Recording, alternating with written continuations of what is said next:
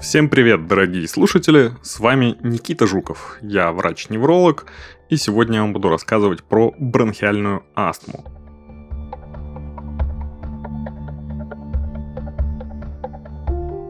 Астма – это такое заболевание, при котором трудно дышать. Ее симптомы могут быть легкими или достаточно тяжелыми. Они могут появляться и исчезать.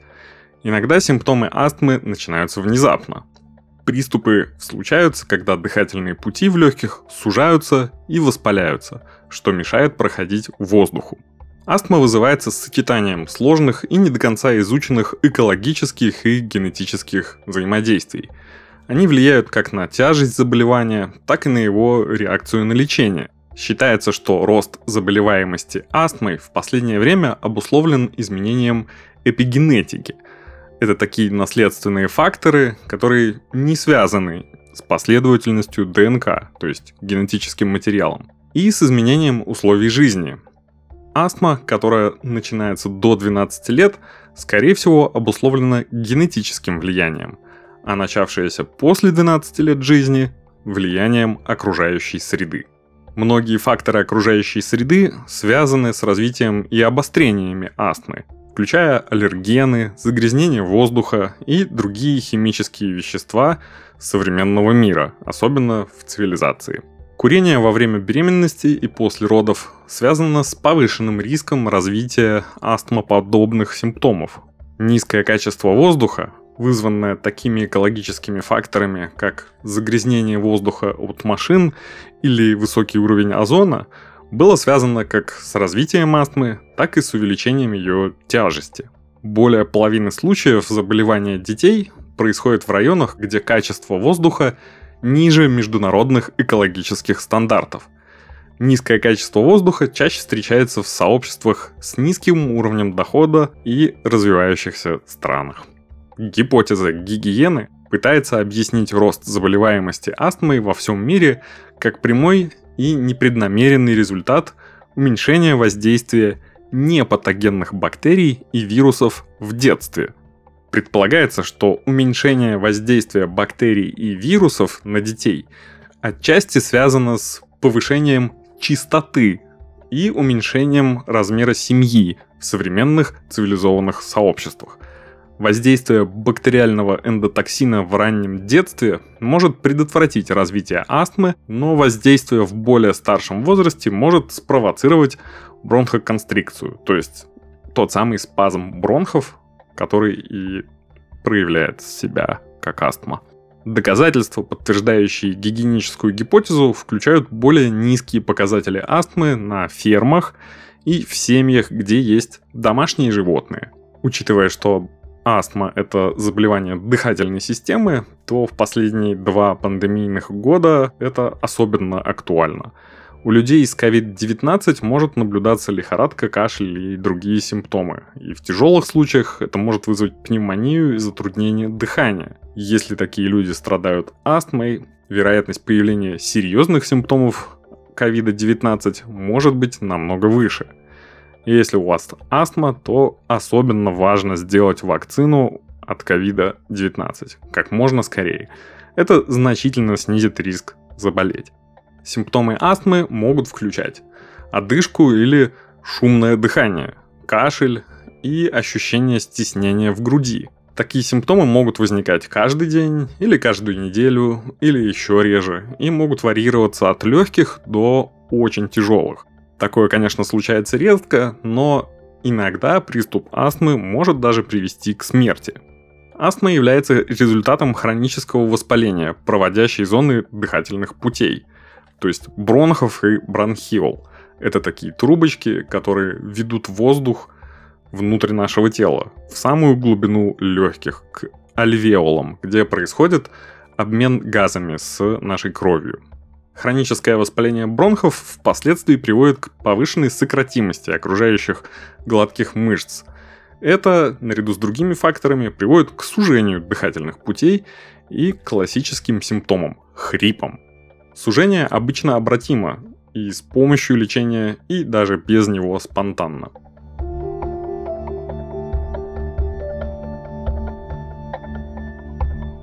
IV веке до нашей эры древнегреческий целитель, врач и философ Гиппократ исследовал хронические приступы удушья и дал заболеванию известное сегодня название – астма.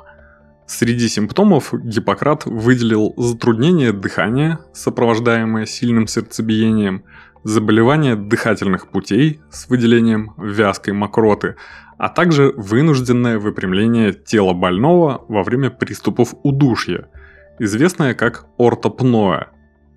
Исследуя болезнь, великий врач древности пришел к выводу, что причиной появления астмы чаще всего является холод и сырость.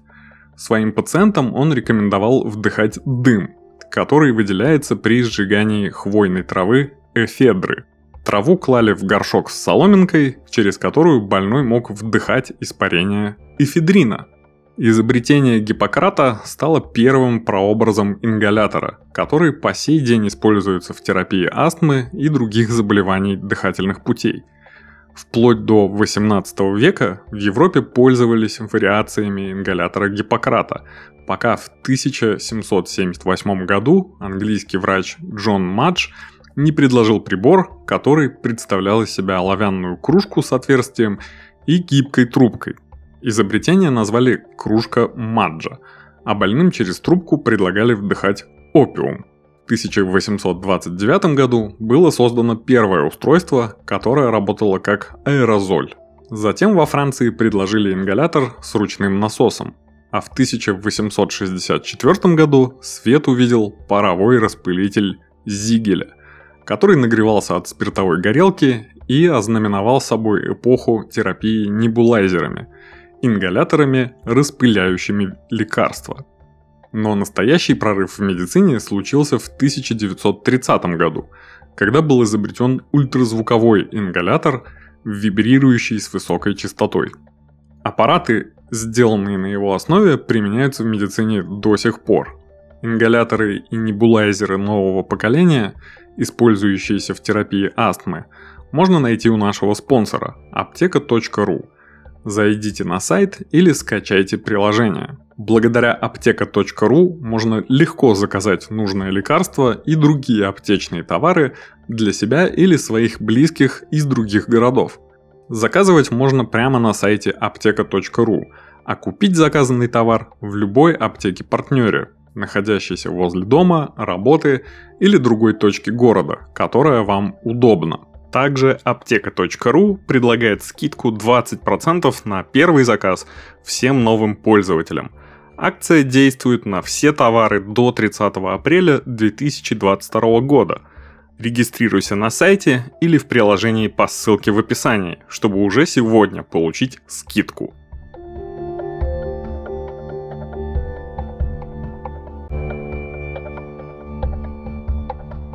Как же лечат астму? Астма лечится различными видами лекарств.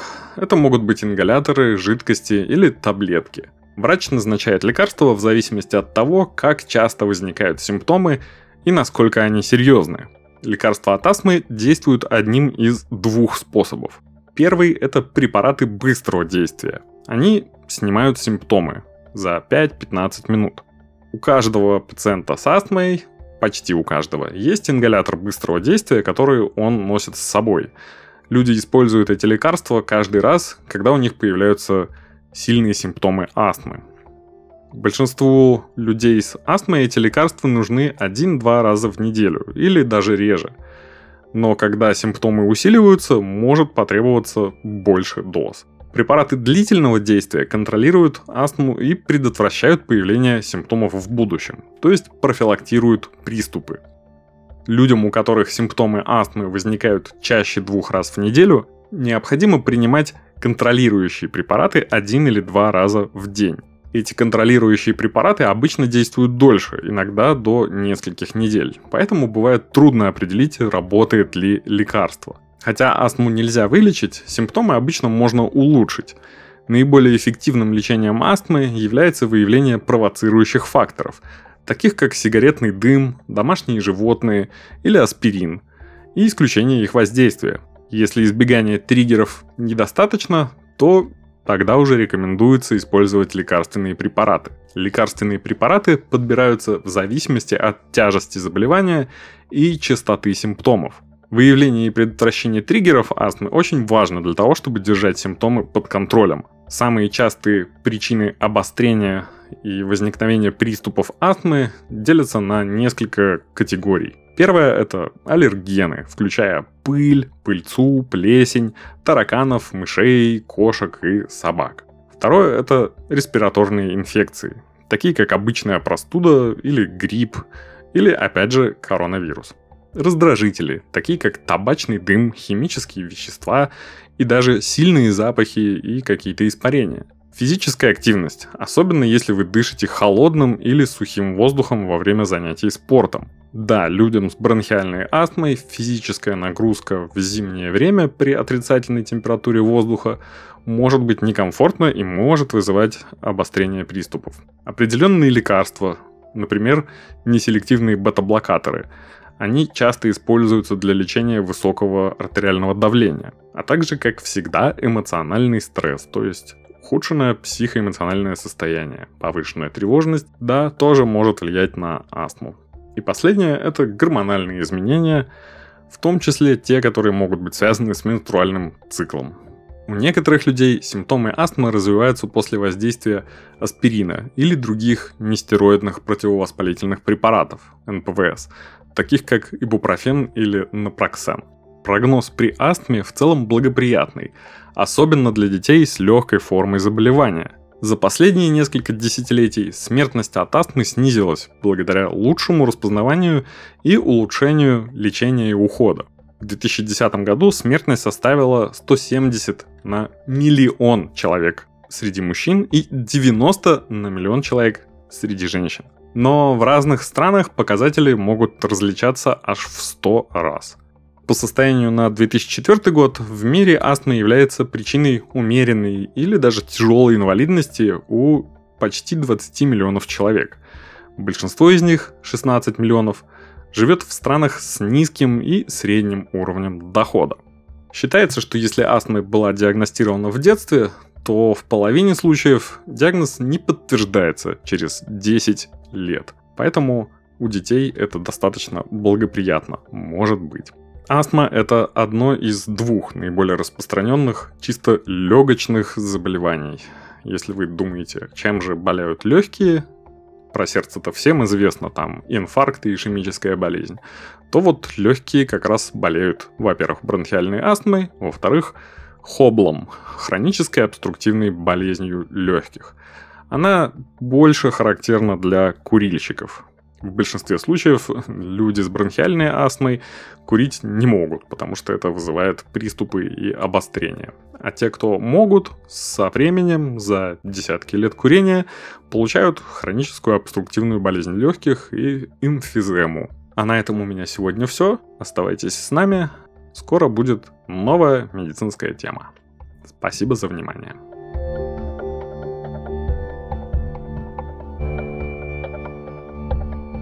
Спонсор этого выпуска – аптека.ру – сервис заказа лекарств и иных товаров аптечного ассортимента.